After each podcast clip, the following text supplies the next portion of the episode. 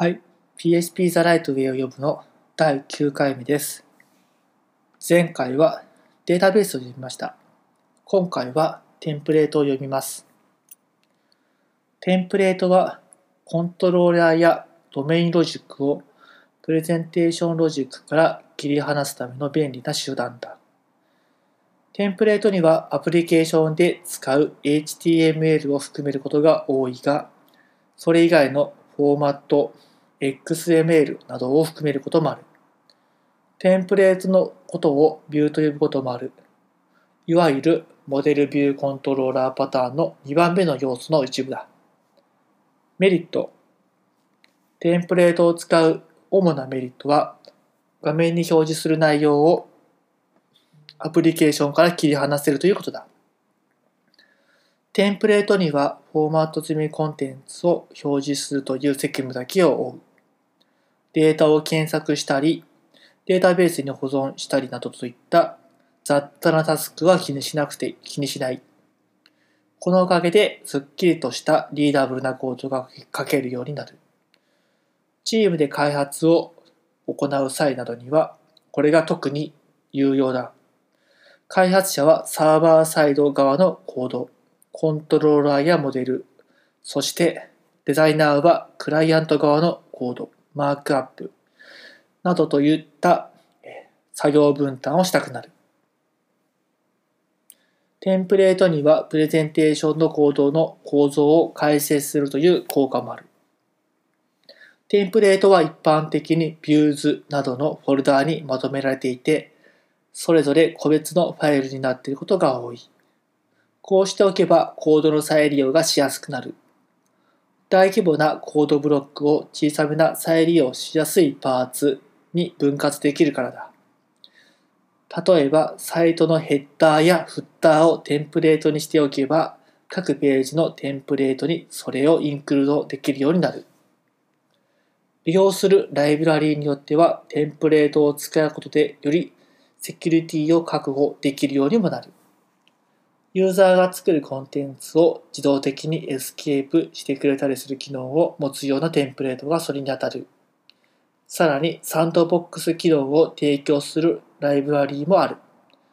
これはデザイナーがあらかじめ許可された変数と関数しか利用できないようにする仕組みだ。プレーンな PHP によるテンプレート。プレーンな PHP によるテンプレートとは単に PHP のコードを使ったテンプレートという意味だ。ごく自然な選択肢だとも言える。そもそも PHP 自体がテンプレート言語だし、あ、これって単に PHP のコードを HTML とかにも埋め込めるよねっていう以上の深い意味はないからね。PHP の開発者にとっては新しい構文を思えずに済むというメリットがある。どんな関数が使えるかも分かっているし、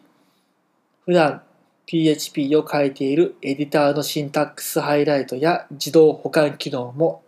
そのまま使える。その上、プレーンな PHP のハイライトは高速であることが多い。コンパイルが不要だからだ。今時の PHP フレームワークは大抵何らかの仕組みのテンプレートシステムを持っている。その多くでデフォルトになっているのがプレーン PHP によるテンプレートだ。フレームワーク以外ではプレートや aqua.view といったライブラリーがプレーン PHP テンプレートを使いやすくしてくれる。継承やレイアウト、拡張などの便利なテンプレート機能を用意してくれるんだ。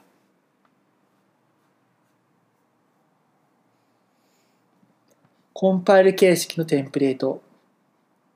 PHP はオブジェクト指向言語として成熟してはきているものの、テンプレート言語としてはいまいちだ。コンパイル形式のテンプレート、例えば、ツイグやブライニーやスマーティがこの穴をあこの穴を埋めてくれる。テンプレートに特化した新しい構文を用意してくれるんだ。自動エスケープから継承や制御構文までコンパイル形式のテンプレートはいかに読みやす読み書きしやすく安心して使えるかを重視して使われている。さらに、コンパイル形式のテンプレートは別の言語でさえも使うことができる。マスとキャッシュがその例だ。このテンプレートをコンパイルする時間、このテンプレートをコンパイルする時間がかかるので、多少はパフォーマンスに影響する。しかし、適切にキャッシュをすればその影響は微々たるものだ。